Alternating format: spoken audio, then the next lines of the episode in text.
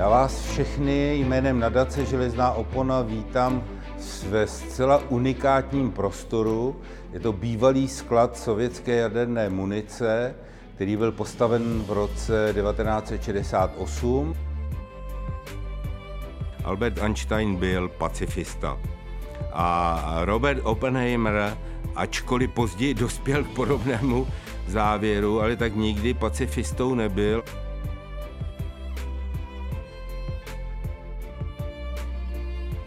Plutonium patří mezi jedny vůbec nejprudších jedů, stačí jenom dvanáct miliontin gramu, pokud je vdechnete, tak je vysoká pravděpodobnost, že to nepřežijete, že se rychle rozběhne proces rakoviny.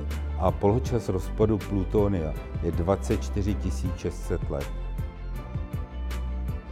Máme záhadné choroby krve, leukémie a další záhady. Valná část toho je i z testů jaderných zbraní, které byly definitivně zakázány až v roce devatenáct set devadesát čtyři. Lidstvo dál ve svých destrukčních schopnostech nemůže. Je to konečná, neexistuje nic, co by bylo horšího, než je termojaderná fúze. Když jsme objevili štěpení atomů a následně na to fúzi atomů, která je tisícinásobně energeticky výnosnější, a vytvořili jsme svět, který v podstatě během dvou hodin může skončit.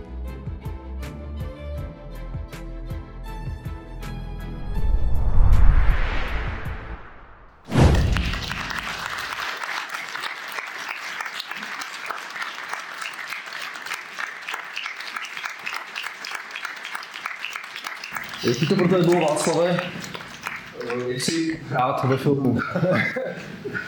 Já jsem rád ve filmu skutečně poprvé v životě, ale to, co bylo na tom zajímavé, nebo to, co mě zaujalo, já jsem to viděl dneska skutečně celé úplně poprvé. A co mě na tom zaujalo, že když jsme to dávali dohromady, tak my jsme nikdy neopakovali jednu otázku. Prostě Petr položil otázku a já jsem na to tam něco řekl. Na rozdíl třeba od profesionálů, kteří přijeli do Atomového muzea, když tam byl třeba, nebudu jmenovat, ale firma Reuters, tak ty to točili desetkrát jednu větu. Takže jenom když jste věděli, je tam x věcí, které se stoprocentně nechá udělat lépe, říct to lépe. Měl jsem mít asi jen kalhoty, do mě Blanka, moje paní určitě zlato kritizuje samozřejmě a mě se jiný boty a, a tak dále. Ale to, ne, to nebylo předmětem, jo. Bylo úžasné, že Petr k tomu takhle přistoupil, byla rada s tím pracovat. Petr se zdokonaluje zcela evidentně, že jo, klade da, zajímavý a zajímavější otázky. Takže to je na úvod, já bych spíš viděl, Petře, to, aby pokud to ty lidi, abychom se sbírali pro ty další díly. Pokud se to líbilo, tak abychom dostali dotazy, ale i kritické, co zlepšit, co nezlepšit, ale i třeba odborné, o toho tady jsme. A podělit se o informace, zkušenosti z tohoto bláznivého světa a co bychom s ním měli do budoucnost udělat. Nebo lépe řečeno, pokusit se o to, protože to vůbec není jednoduché. No, tak já jenom ještě chci říct, že se mi na Václavovi líbí to, co máme společné, že oba dva milujeme kontrasty. Ono, když to vemete, tak atom, vesmír, mikrosvět, makrosvět. A třeba když pak jdete do toho Atomového muzea, tak vevnitř tam vlastně vidíte jako docela ty běsy, které tady byly vytvořeny za obrovský peníze k tomu, aby se tam skladovalo něco tak destruktivního, jako byly jaderné zbraně. A pak vyjdete ven a máte tam krásný relaxační jezírko, kde si můžete krmit kojkapry. A to je právě to, co Václav chtěl ukázat, to, o co můžeme přijít. Jo, pokud vlastně to lidstvo nepřijde k rozumu, tak můžeme tuhle tu krásnou planetu zlikvidovat a já si myslím, že by to byla ohromná škoda. Takže bych chtěl i tento film potom postupně dostat i třeba na promítání nějaký základní školy, vyšší stupeň, aby prostě už ta nová generace chápala, jaký, jaký jsme situaci a případně i do budoucna podle toho jednala. No. A jenom doplním, už volali, dozvěděli se to naši přátelé na Slovensku, takže další promítání, premiéra, druhá premiéra. Jo. Druhá premiéra bude ve Slovenském domě v Praze a už se připravují další, což je z mého pohledu, je to nesmírně pozitivní, protože to je skutečně originál tohle. Jo. Takže asi tak, doplňuju. Tak, tak jo, tak já už přišel na ty dotazy, takže jestli... Si ty pan Jaroš, tak tam pošle druhý mikrofon, takže, takže se přihlašte, kdo, kdo má nějaký dotaz. Dobrý den, já jsem si chtěl zeptat, co by obnášel, nebo kolik by to stálo, to dostat do televize, jakýkoliv, tenhle ten úžasný.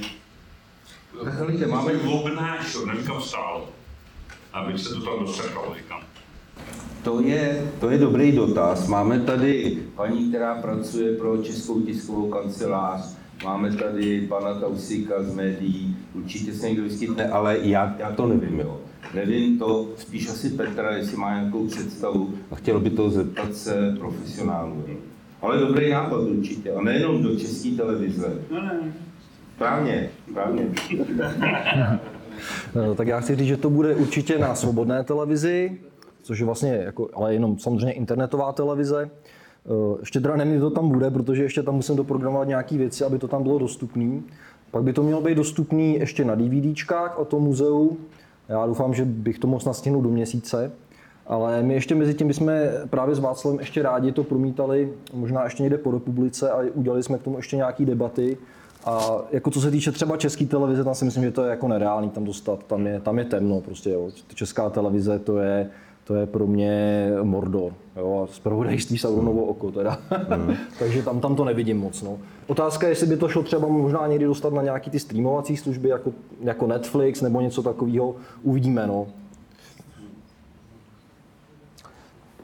Já jenom ještě jako bombonek, když jsme dělali naše první muzeum pod hlavičkou Nadace, mělo být na Kvilě, tam, jsme to, tam jsem to prohrál prostě po dvou letech neuvěřitelných sporů a, a to je jednou na knihu, ale když jsme to dělali v Rozvadově, tak tam tehdy přišlo na otevření Muzea železné opony, to je přímo na čáře s Německem, tak tam přišlo asi tři sta padesát lidí a paradoxně, suverénně největší zájem o to měla německá televize. Německá televize, Češi tam něco švenkli, ještě otráven jako psi standardně a Němci o tom udělali asi dvanáct minut, což bylo neuvěřitelný na tehdejší dobu. Ta problematika toho fenoménu železné opony a to, tohodle, to, co jste tady viděli, to je věc, která se týká naprosto všech. Ať je levej, pravej, modrej, zelený, ať je nábožensky kdekoliv, ať je jakýkoliv, prostě všech. Kvůli tomu ta tématika by se měla jak si rozvěřovat a to, co má Petr výbornou myšlenku a to, že by to mělo jít do škol. Protože ty mladí by o tom měli vědět, že my staří, který vidím tady tváře, některé známe, my už jsme si to nějak prožili a my už máme dneska jedině šanci předat v úvozovkách nějaký moudro, pokud nějaký moudro jsme schopni vyplodit. Jo. Ale takže takhle nějak, no. No já bych ještě tady na tebe měl teď Václav jednu aktuální otázku. Teď se nám tady rozhořil, rozhořil další docela jako velký konflikt, tentokrát na Blízkém východě. A ve filmu zaznělo, že vlastně jak, jak Izrael, tak Irán by neměli mít jaderné zbraně. Ale máme nějakou záruku, že to skutečně tak je? Hmm. Tak za prvé záruku nemáme, protože Izrael jaderné zbraně má. Že jo? Ty měli v Dimoně jaderný reaktor a pod Dimonou udělali přímo výrobu a separaci nebo vyplahování plutonia. Takže Izrael má kolem sto dvacet kusů obecně jaderné munice, to je bez jakékoliv diskuze a udělali, dneska jsou doložitelné tři testy, že jo, dělali z jeho, z jeho, z jižní a jižní a okolo. Irán je drobet jiný případ, já jsem dokonce měl možnost svého času procestovat celý Irán a jeli jsme i kolem přímo městečka, který se jmenuje Natanz. V Natanzu Iránci vybudovali centrifugy, separaci, obohacování uranu dvě stě třicet pět a jezdili jsme po celém Iránu, byli jsme tam asi tři neděle a za celou dobu ten průvodce nikdy neřekl, tady nesmíte fotit nebo buďte opatrní. Řekl akorát, když jsme jeli kolem Natanzu, prosím vás, tady alespoň nefoťte. Tak první, co jsem udělal, samozřejmě udělal blik. Takže má, asi má dva fotografie z Natanzu. Faktem je, že Izrael, to je myslím tři nebo čtyři roky, to bylo někde, když začal covid, tak Natanz vybombardoval podle předpisu. Letěli tam letadlem, letadlem a rozbili jim to. Obecně ústřední problém, když bychom to hodili o úroveň výš, tak je to, že muslimský svět je schopen vyrábět jaderné zbraně. Pakistán má jaderné zbraně, má nejenom štěpné atomové bomby, ale má i termojaderné bomby. A pokud to má jeden stát, i když jsou šíti a sunité, samozřejmě mají mezi sebou obrovskou nevraživost, ale jsou si to schopni předat. Čili teoreticky, teoreticky Izra, uh, Irán, protože má dneska centrifugu, je schopen obohacovat uran, umí jadernou zbraň. Ale je obrovský pod kontrolou jak O S N, Mezinárodní atomové agentury. Jenom ještě k tomu řeknu jeden bombonek. My jsme měli výstavu za Atomové muzeum v O S N, vidělo to čtyři a půl tisíce lidí každý den. Upozorňuji, nula dotace, všechno zase. čtyři a půl tisíce lidí to vidělo a tam byla paní, která pět let jezdila do Iránu a byla přímo od Mezinárodní atomové agentury pověřena, aby dohodla smlouvy s Peršanama. Skutečně se jí to povedlo a řekla, že s nima se nechá jednat, že jim argumentačně to dali dohromady. No a závěr, když jsem se ptal, jak to funguje, tak ona takhle rozhodila ruku a řekla, víte, vy si stejně Američani udělají, co chtějí. No a závěr byl, že Donald Trump, když nastoupil tu smlouvu, vypověděl, to byla dobře dohodnutelná. Jinak to je otázka kontroly jaderných zbraní a to je taky taková trošku, bohužel, je to trošku iluze, protože lidstvo se toho dobrovolně není schopno vzdát. Ta vize bez jaderného světa je krásná vize, je třeba na ní pracovat, že jo, to už budeme určitě i v druhém dílu, ale je to opravdu jenom vize. Tak já bych prostě ještě dál, jestli ještě tam jsou nějaké dotazy. Tady, tady máme Václava k dispozici. Chtěl jsem se zeptat, jaký termín byl teda v tom Javoru. Předpokládám, že to byly dělostřelecké granáty, ale nejsou úplně eventuálně hlavice raket, asi neúplně těch největších, předpokládám, protože na to neměli asi na území naší republiky nosiče. A druhá věc jsem se chtěl zeptat, mě tam trošku chyběl celou dobu vlastně koncept jaderného odstrašení, který vlastně posledních, já nevím, co říká, padesát sedmdesát let, zkráceně říkaných jako období dlouhého míru, jestli náhodou tohleto není ta zásluha těch jaderných zbraní, nebo co na tenhle názor říkáte? Tak v Javoru, ve třech Javorech, Javor padesát, padesát jedna, padesát dva, bylo v době od devatenáct osmdesát šest bylo na československém území umístěno tři sta čtyřicet čtyři kusů jaderných zbraní, z toho devadesát šest klasických gravitačních pádových bomb pro letadla, to bylo připraven pro MIGy, které byly umístěny v Milovicích, dvacet dva kusů speciální munice, což byly z největší pravděpodobností jaderné miny, které byly připraveny na hranici s tehdejším N S R, a zbytek byly hlavice pro rakety, které byly na území Československa umístěny a byly schopné nést jaderné zbraně. A to byly rakety také všel vývoj šedesátých let, rakety typu LUNA, TOŠKA, SKA. Takže to je oficiální informace, mám potvrzenou z aktivních dokumentů, to bylo v osmdesát čtyři. V Javoru, když to rozdělíte tři sta čtyřicet kusů, čtyři kusů, podělte to zhruba třema, že jo. Takže to, ten jeden depot, vysloveně ten deset A, když tam přijdete, ten vysloveně sloužil právě pro ty těžké pádové bomby. A k tomu druhému dotazu, to je jedna z těch, chodí tam různí generálové, byli tam různí šéfové různých zpravodajských služeb, byli to vysloužilí důstojníci, někteří, pokud se neprohlásí, tak jsou aktivní. Já jsem přesvědčený o tom, že generálové, kteří skutečně vědí, co jaderné zbraně umí, to nikdy nepoužili. Dokonce si myslím, že kdyby dostali ten rozkaz, takže by, že by uvnitř z nich proběh obrovský boj. Ústřední potíž spočívá v tom, že klíčová moc není v rukou generálů. To jsou jenom dostanou rozkaz a plní ho. Klíčová moc je v hierarchii moci úplně nahoře. A tito lidé, které my volíme a kteří se dostávají do vrcholových funkcí, my nemáme jaderné zbraně, takže to je takový, to je to. Ale kteří se dostávají do, do těch vrcholných funkcí, často vůbec neví, o čem mluví. Vůbec neví, co je destrukční schopnost jaderných zbraní, co by to způsobilo. A odvolávají se i špičkoví vojenští odborníci, se odvolávají na ten systém M E D, že jo. To je vzájemné zničení se. Kdo začne první, tak umírá jako druhý, jo, obráceně, protože ta vysluční schopnost je taková. A tvrději uh, vnucují ten názor mno, z mnozí, že díky jeden zbraním je mír. A já jim vždycky říkám, to děkuju pěkně, když se umíte domluvit. Současně svět bez toho, když se začne budovat důvěra na všech možných těch, prostě nemůže přežít. Protože tohle, to, co sledujeme tady, jak jsi naznačil, jo, prožíváme teďka druhý, druhý konflikt, prostě bez důvěry to nepůjde. Paradox třeba v době studené války, já jsem měl možnost být přímo eh, N S R, je americká eh, elitní eh, zpravodajská služba, že jo, a systém, eh, schopnost odposlouchávat veškerou komunikaci na planetě. A tam jsem viděl, přímo jsem se bavil se šéfem, panem generálem, který šéfoval eh, horké lince mezi Washingtonem a mezi Moskvou. Eh, Byl vybudovaný systém komunikace. Já jsem se optal, kolikrát za rok jste zasahoval. On říkal, hele, úplně otevřeně. Někdy třikrát za týden a někdy jsme měsíc neměli vůbec do čeho píchnout. Jo. Ale ten systém byl na vrcholové úrovni. Jestli se americký prezident rozhodl zavolej Leonidovi, tak skutečně okamžitě bylo spojení a mohli si to vyříkat. Byli vybudovaní na úrovni vrcholové diplomacie, ty lidi se znali. Je na úrovni zpravodajských služeb. Vojáci se četli. Dneska je tohle zničen, dneska tohle neexistuje.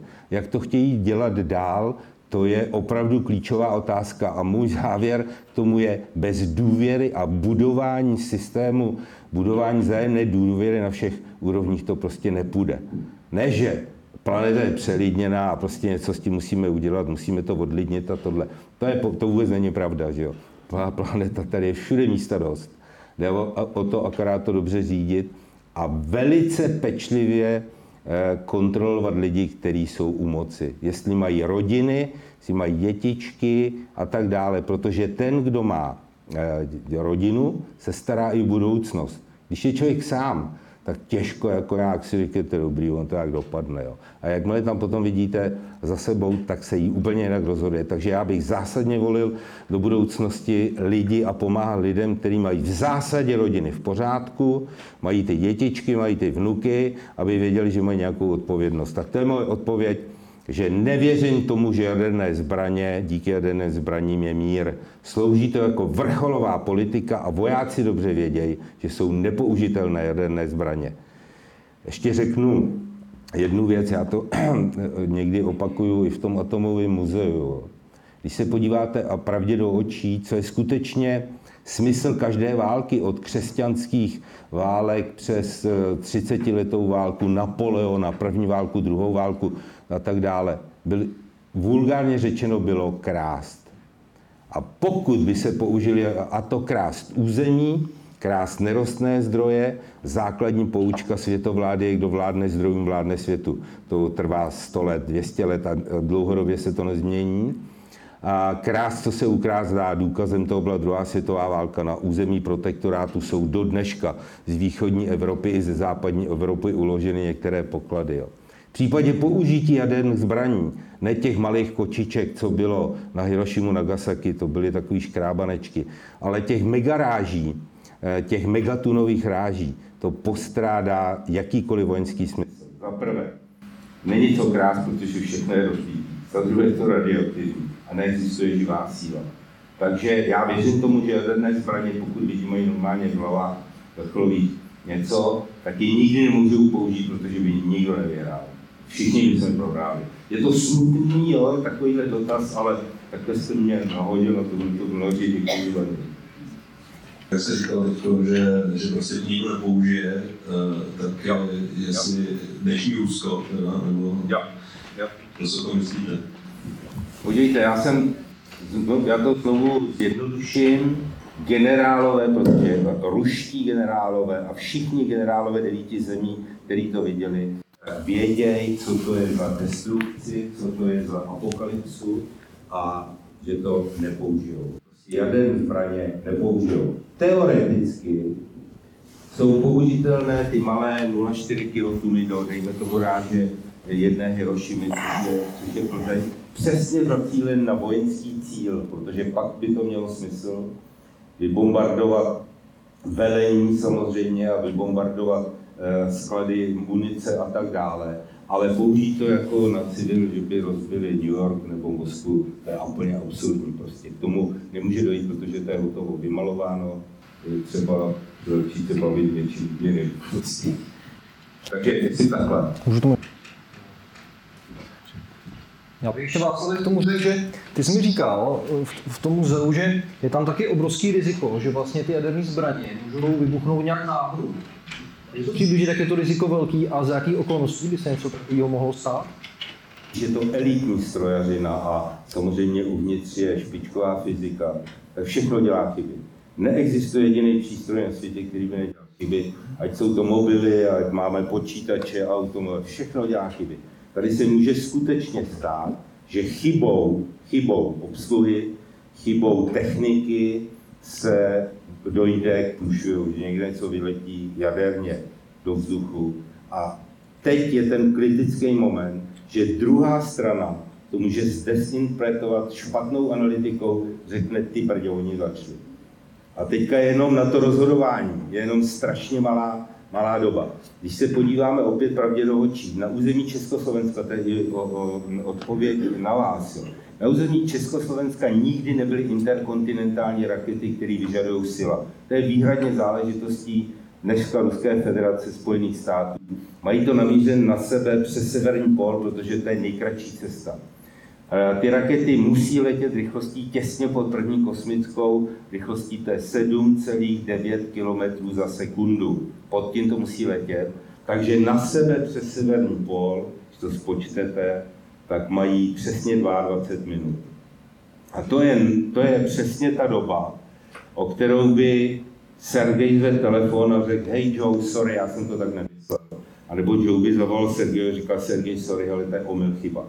Protože když by za těch dvacet dva minut se nedomluvili tak a dopadla by někde, nedej bože, tak se skutečně může stát, že to skončí katastrofou. A v tom je ústřední problém. Že se náhodou, omylem a špatnou analytikou druhé strany. Ale vědomě, že by generálové to prostě tomu, já tomu nevěřím. Prostě. V principu tomu nemůžu věřit, protože by to nebyli lidi. Jo. Můžu. Teď budu zase do otázky. Trošku z jiné strany, ale přesně o tamto. Zepomín, Míšo, jsem byl dvacetkrát, Václavovi to seznam patnáct roků, máme se velmi dobře, ale tady dneska všechno, sto procent věcí, které tady dneska se bavíte, je o tom, že on to znáš, neznáš, nejeden, druhý, prvá, o tom to vůbec není, tady postupujeme mílovými kroky dopředu. Protože vám říkávám něco třeba taková věc jako umělá inteligence, exponenciální nárůst nebezpečí, ale exponenciální. Ještě před díky měsíce neexistovaly uh, filmy pro dospělé, které běhaly známé hryšky, uh, filmy, které zpívají zpěváci, kteří nespívají, příkazy start-stop, který nevydává žádný státní ani žádný generál. Výměna dat, o kterých nikdo neví, že se řídí sama umělá inteligence. Komunikaci, když zadáte do internetu dotaz, hele, udělej mi, udělej mi článek, udělej mi písničku, udělej mi video. A to umělá inteligence nepotřebuje podklady, nepotřebují, sama to udělá během pár okamžiků. A bavíme se o tom, že to bylo otázka pěti měsíců. Já se bojím, co bude příští rok v červnu. Umělá inteligence bude ovládat všechno, letničky, počínané a kramokonče. Václavé, uvažoval jsi někdy o tom, kam umělá inteligence zasáhne Rusko a kde zastaví ten krok před tím, co se může stát? Tak sa, sa, samozřejmě, že jo, tak jako předmětem tady toho, co jste viděli na tom, je jaderné zbrojení a povídání na tohleto téma. A ta umělá inteligence, to je, já si myslím, ale říkám, nemusíte všichni se mnou souhlasit, že to je obrovské nebezpečí, nedestruktivní povahy, které se velmi jednoduše může vymknout a zavést skutečně civilizaci během několika, možná měsíců na, na úplný scestí, protože vůbec nebudeme vědět, co je pravda, co není pravda, co je montáž, co je desinformace, co, to, to, to je bude v tom... Přesně tak. Přesně tak, oni by si to odehráli v podstatě mezi sebou umělá inteligence. My jsme měli jednoho pána v Atomovém muzeu, ten taky téma umělá inteligence, a ten druhý mu řekl, tak to bude to poslední, co to lidstvo udělá, ta umělá inteligence. Tak to je odpověď trošku, že jo, dramatičtější na, na, na tu tvoji otázku. No, tak já se, při, já, já se teda přiznám, že já jsem umělou inteligenci studoval na vysoké škole a já si myslím, že ta umělá inteligence, že to je právě podobný případ jako ty jaderní technologie. Jo? My můžeme využít jaderní technologie k prospěchu lidstva, máme, že jo, tady jaderní elektrárny, které nám dávají levnou energii, no nám teda bohužel ne v Čechách, ale nikomu jo, třeba. A, a s tou umělou inteligencí je to úplně stejně, jo? Může to být dobrý sluha a špatný pán. Jo? Jako umělá inteligence je jenom nástroj jako nůž, můžete, můžete si s ním uříznout chleba nebo někoho zapíchnout. A vzhledem k tomu, že tady na té planetě se většinou ty věc, ty, tyhle ty vynálezy využívají těm nejhorším věcem, tak toto riziko podle mě skutečně je. No. Hmm. Takže ještě nějaký dotaz?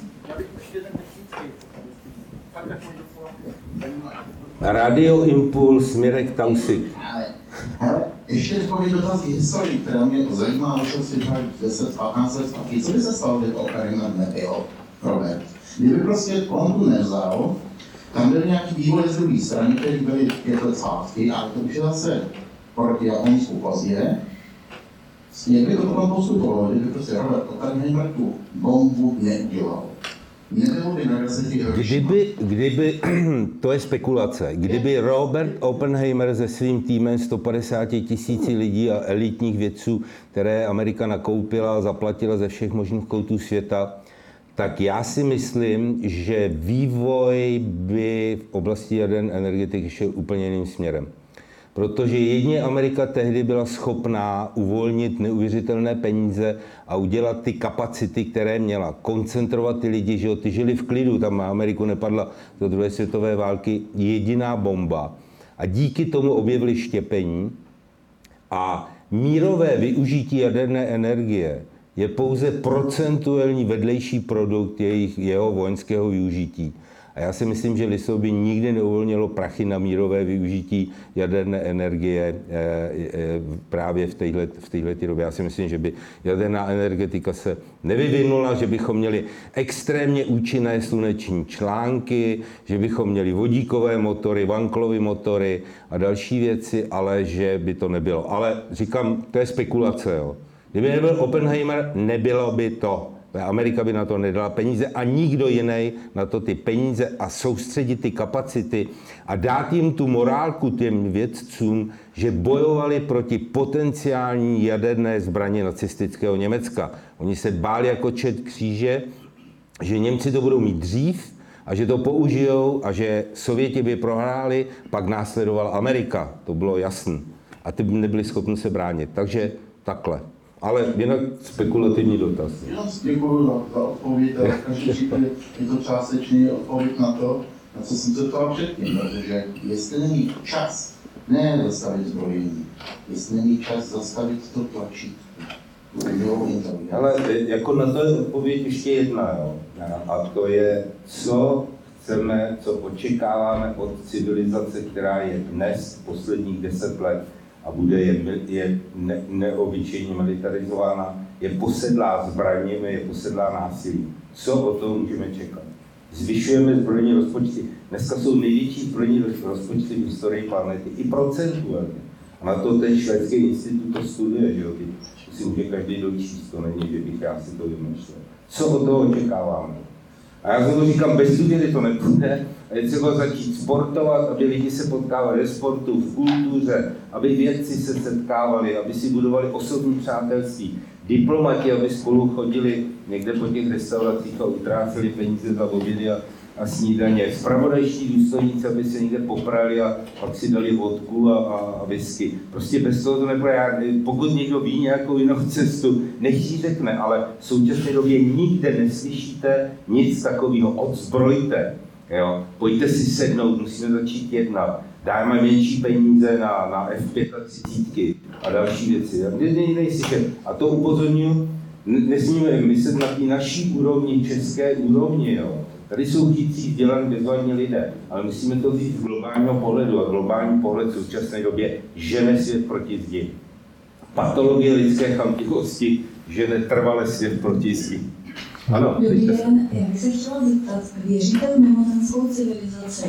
A pokud ano, jestli věříte v to, že existuje mimozemská civilizace, která by zabránila nějaké apokalypse nebo jedené fůzi? No, tak já teda zase říct, že já teda jednoznačně věřím, no, já si rozhodně myslím, že tady nejsme sami a, a já osobně si dokonce myslím, že tady v sluneční soustavě je docela slušný trafik, no. Tak to je, to je krásná odpověď od ajťáka a umělé inteligence. Já vám k tomu řeknu dvě příhody, které jsou prokazatelně doložitelné. Než jsme jeli s mými přáteli, to už bude asi sedm let, tak jsme se chtěli podívat do Pěrvomajsku na Ukrajině, kde je jediné jaderné silo rakety es es osmnáct. Ve sluční schopnosti rakety tři sta tisíc kilometrů čtyři České republiky jedna raketa. Jediné silo šest metrů do léto zabetonovat. Já těsně předtím, než jsme odjeli, tak jsem se díval na, myslím, že to bylo C S Mystery nebo Zoom, tam jedině běží, myslím, jsou plní, že jo, jinak jsou to, jinak jsou to jenom reklamy, nebo občas přerušované nějakým pořadem. Tak tam byl úžasný pořad o tom, že veškeré, am, eh, ame, veškeré jaderné instalace ve Spojených státech byly předmětem pozorování U F O. U F O neznamená, že to je mimozemská civilizace, ale je to objekt, který je těžko identifikovat. Tam dali dohromady asi dvacet pět amerických vysoužených generálů a admirálů a bylo tam asi sto nebo sto dvacet novinářů. To bylo přímo a jsem se dvacet pět minut na to díval. Všichni potvrdili, že veškeré jaderné uh, instalace ve Spojených státech byly předmětem pozorování U F O. My jsme přijeli do toho Pěrvomajsku a tam byl bývalý velitel té jaderné základny, kde bylo deset satanů, to byl plukovník Alexander Tarasenko. Přijmeň skleroze na jména, si to ještě pamatili do dneška. A e, my jsme samozřejmě úžasný pohled do LUNA vzali do jedenáctého patra, viděli jsme tam ty, přímo ty tlačítka, že jo, ty, o kterých se teďka mluví, kódy, které se se souhlasovaly. A pak jsme byli pozváni na večeři. A já jsem mu říkal, eh, Alexander, já než jsem se měl, tak jsem si díval na to, co jsem říkal v Americe, veškeré jaderné instalace byly předmětem pozorování. Měli jste to vy, vy taky. On do té doby nesmírně přátelský a bezvadný člověk, vzdělaný evidentně, prostě člověk, který uměl, uměl jednat, tak jeho oči stvrdly, na tom říkám ruský oči. Najednou to byl jiný člověk a řekl, dá, my znájem, že to je to. A kančáju diskuzi o tom, zaplatil, nepodal ruku a odešel. Čili odpověď byla, že obě zřejmě velmocí, kdy byly jaderné instalace, byly předmětem pozorování. To je prostě fakt, na to jsou světkové. A teď v té otázce, jestli věřím nebo nevěřím, já se shoduju s Petrem sto procent na jednu věc. Byla by nesmírná pýcha lidského rodu, abychom si mysleli, že ve vesmíru jsme sami. Ten vesmír, to my se díváme tady někde měsíc, Saturn, nebo nějaký, to není žádný vesmír, to je šlubička tady kolem toho. Ten vesmír, to jsou miliardy světelných let. Naše galaxie má dvě stě dvacet miliard hvězd, a ve vesmíru je tři sta padesát miliard galaxií, jo. Takže to by opravdu byla, to nemůžu mluvit. Takže závěr, eh, nejsme tady sami. A to bude taky předmětem toho jednoho sálu. Já tedy díky vašemu filmu jsem byla překvapená, kolik už se udělalo pokusů s jadernýma zbraněma a výbuchů. A následně teda si říkám, že vlastně ani si myslím, že není možné, aby tohle naše planeta přežila v, tak, v, takovém, jak, v takovém stylu, jaká je dneska. Takže si myslím, že určitě nějaká mimozemská civilizace pomáhá naší planetě a nedovolí, aby se nějaká jaderná fúze stala. Je to krásné, abych tomu chtěl taky věřit. No. Doufejme, doufejme v to, že nedej bože, kdyby to chtěli zapnout, tak jim to prostě vypnou. A už si žádný testy nedělají. Testy od roku devatenáct set čtyřicet pět byly definitivně zakázány. Francouzi udělali poslední testy, když jsme byli s Blankou na, na, v, v, ve francouzské Polynézii, tak jsem chtěl a žádal jsem, jestli by bylo možné podívat se na ostrov Mururoa, kde Francouzi udělali ve francouzské Polynézii poslední test a odpověď samozřejmě, že to nešlo, že, jo, že, že to. Čili závěr, že dnes se netestují jaderné zbraně, testují se v, v počítačovou simulací, ale před dvěma nebo třema dny tak Vladimír Vladimirovič oznámil, že Rusové vypovídají smlouvu o zákazu testu jaderných zbraní. Já si nemyslím, že by chtěli testovat ty jaderné zbraně znova, protože to už by bylo přetestováno, ale že to je opět jakýsi politický nátlakový akt, aby ty lidi se báli. Ústřední problém celých jaderných zbraní, já vám řeknu největší tajemství jaderných zbraní. Není to, jak zažehnout fúzní nebo štěpnou reakci, a není to, e, není to ani, e, jak to zaměřit a tyhle ty okolnosti technický kolem. Jo. Největší tajemství jaderných zbraní je, kdo to platí. To je ústřední problém. To jsou konkrétní firmy, za nimi jsou konkrétní lidé, kteří vydělávají neuvěřitelné peníze. Jestliže zastavíme chod financí, nebo teoreticky, tak si myslím, že je po jediném zbrojení. Tak to prostě funguje. Zastavíme-li chod do jakéhokoliv konfliktu na světě, tok peněz, tak je po konfliktu. Takže, takže jestli ještě máte nějaké dotazy, Petře, já tě, já tě to přidám, ty jsi šéf tady. Já jsem jenom ještě tam chtěl říct k tomu, jak jste se tady bavili o tom, jestli, jestli jakoby je to jako velký riziko nebo malý. Já si myslím, že my se hlavně musíme uvědomit, že jako téhle planetě vládnou psychopati. Jo? Je to, je to vidět třeba na tom, že nemají problém dát tady obrovský miliardy na vývoj dalších prostě jaderných zbraní, na jejich výrobu a tak dál. A přitom, když tady má třeba nějaká krásná holčička ve čtyřech letech rakovinu, tak se na to musí skládat běžní lidi. Tak jako to už samo o sobě si myslím, že o něčem svědčí. No. Já teda jenom, jenom závěrem ještě, když si, když si řekl, já si myslím, že už to bylo řečeno dost, ale ohledně toho financování těch jaderných zbraní, že když byl Donald Trump před čtyřmi roky, byl ve funkci nebo před pěti lety, tak jeden z aktů, který udělal, uvolnil dvacet miliard dolarů na takzvanou miniaturizaci jaderných zbraní. Takže dřív, když vypadala termojaderná bomba, která byla čtyři sta Hirošim, to byla takhle velká, takováhle, tak dneska ji udělají takhle. Bude vážit osm kilo. Ty kufříkové jaderné zbraně samozřejmě existují. Skýtá to jedno obrovské nebezpečí. Dřív, kdyby měl někdo převést jadernou zbraň, nějaký terorista, anebo člověk, který si myslel, že by něco opanoval, tak to prostě vůbec nebylo možné. Ale dneska v tom kufříku, který odstíníte, aby to neuměli najít různé přístroje, je to možné. To je obrovské nebezpečí, že když ten terorist bude umět roznítit, bude vědět, jak udělá roznět toho, tak může způsobit absolutní katastrofu. To je největší nebezpečí. No. Já bych měl takový dotaz. Vlastně celou dobu to říkáte jako o tom množení, že to se dá prostě hmm. zkrájet a zároveň jsem podle. Tak projdete. Uh, tak vlastně celou dobu popisujete, vlastně, jak se s ním bodá. To, to nebezpečí. Ale vlastně vůbec tam neřešíte ten tokamak.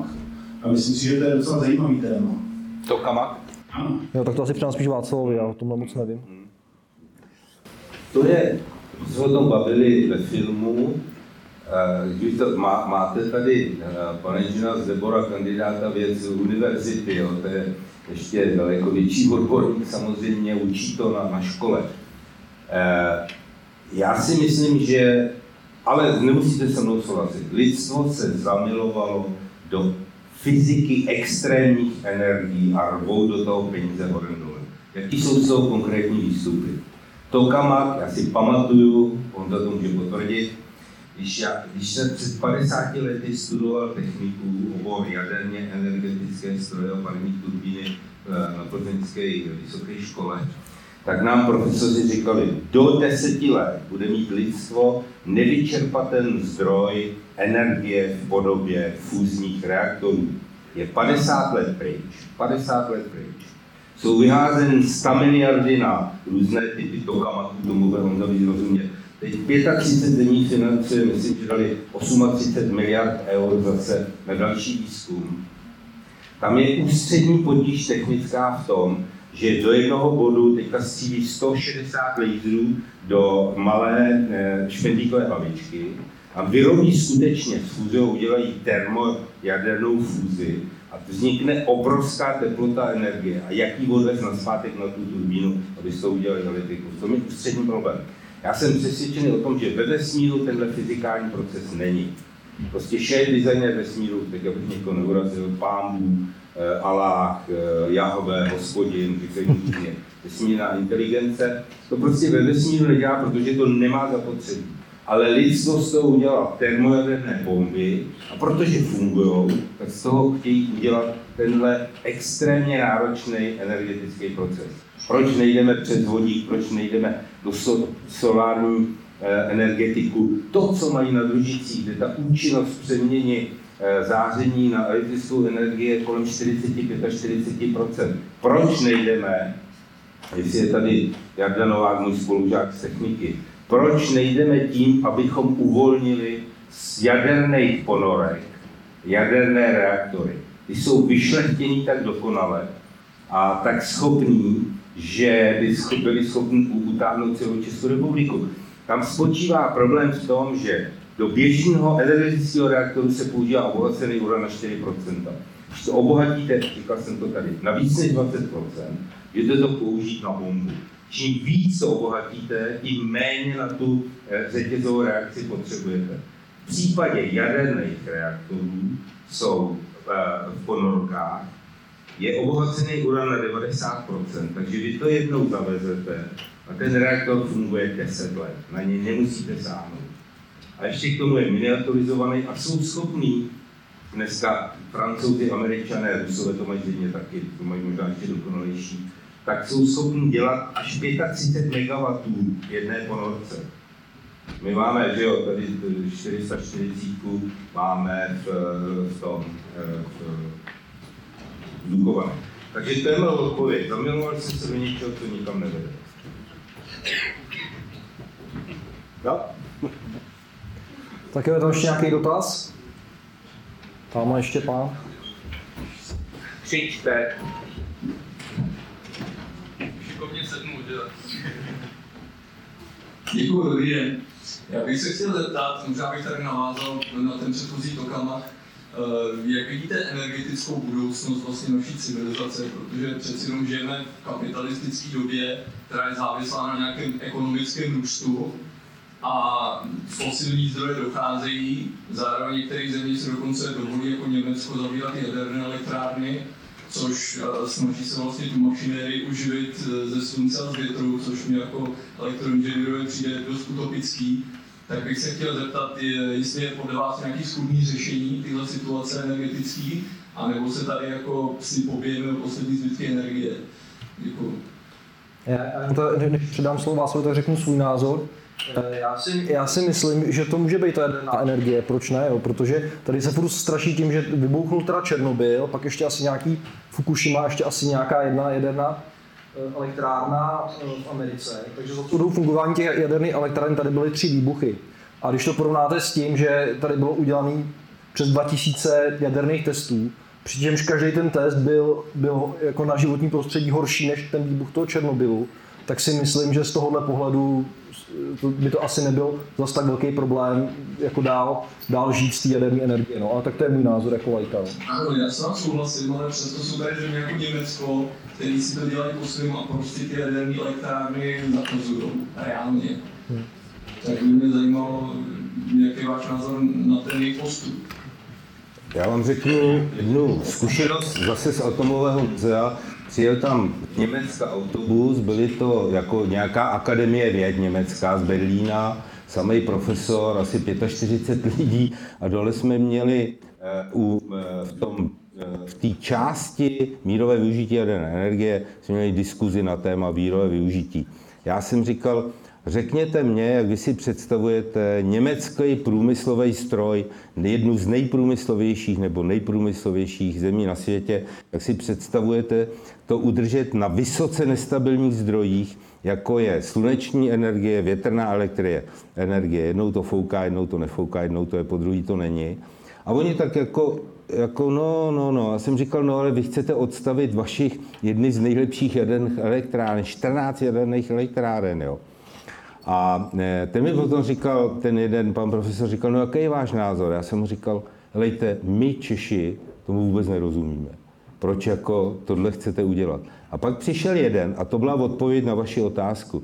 On říkal, lejte, abyste si nemysleli, že my tomu nerozumíme. My jako technici jsme proti tomu, ale je to politické rozhodnutí. A jak víte, naši němečtí přátelé nikdy nedělají malé chyby. Ty, když udělají chybu, tak za to stojí. A to já si myslím, že tahle je jedna z nich. Jo. Tak ještě, ještě dáme jeden teda poslední dotaz, jestli ještě někdo má.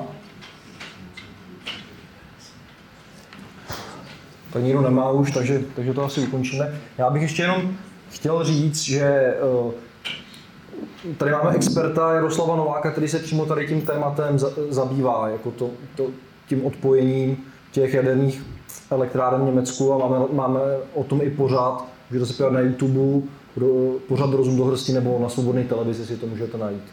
Jarda tam navrhuje to, že bychom ty energie vlastně, teda, že bychom jim ty jaderné elektrárny provozovali my výměnou za, za, za reparace. No. A jako on to možná zní bláznivě, ale jako má to svoji logiku. No. Tak jo, přišel jsem na závěr, Václave.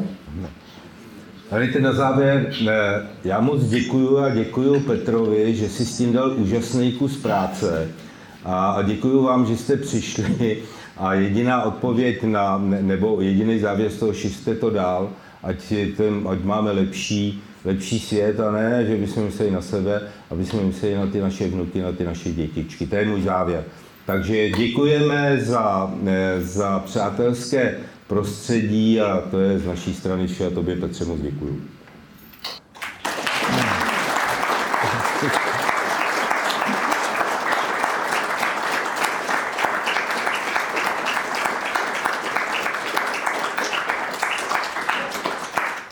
Tak já se taky ještě úplně na závěr Václavovi hodně poděkovat. Ještě bych mu rád popřál dodatečně k sedmdesátým narozeninám, který oslavil před, před pár týdny. Je to velká možný. Gratulace, Václave. A já chci jenom říct, že s Václavem bylo super to, že se vlastně skoro nemuselo stříhat a přetáčet, protože on to prostě dává, dává z jedný a, a dává, dává to perfektně. Takže ta spolupráce byla pro mě jako kameramana a režiséra naprosto fantastická, protože to odsejpalo. Tak jo, budeme se těšit u druhého dílu. Nasledanou. Tak děkuju. Děkuju.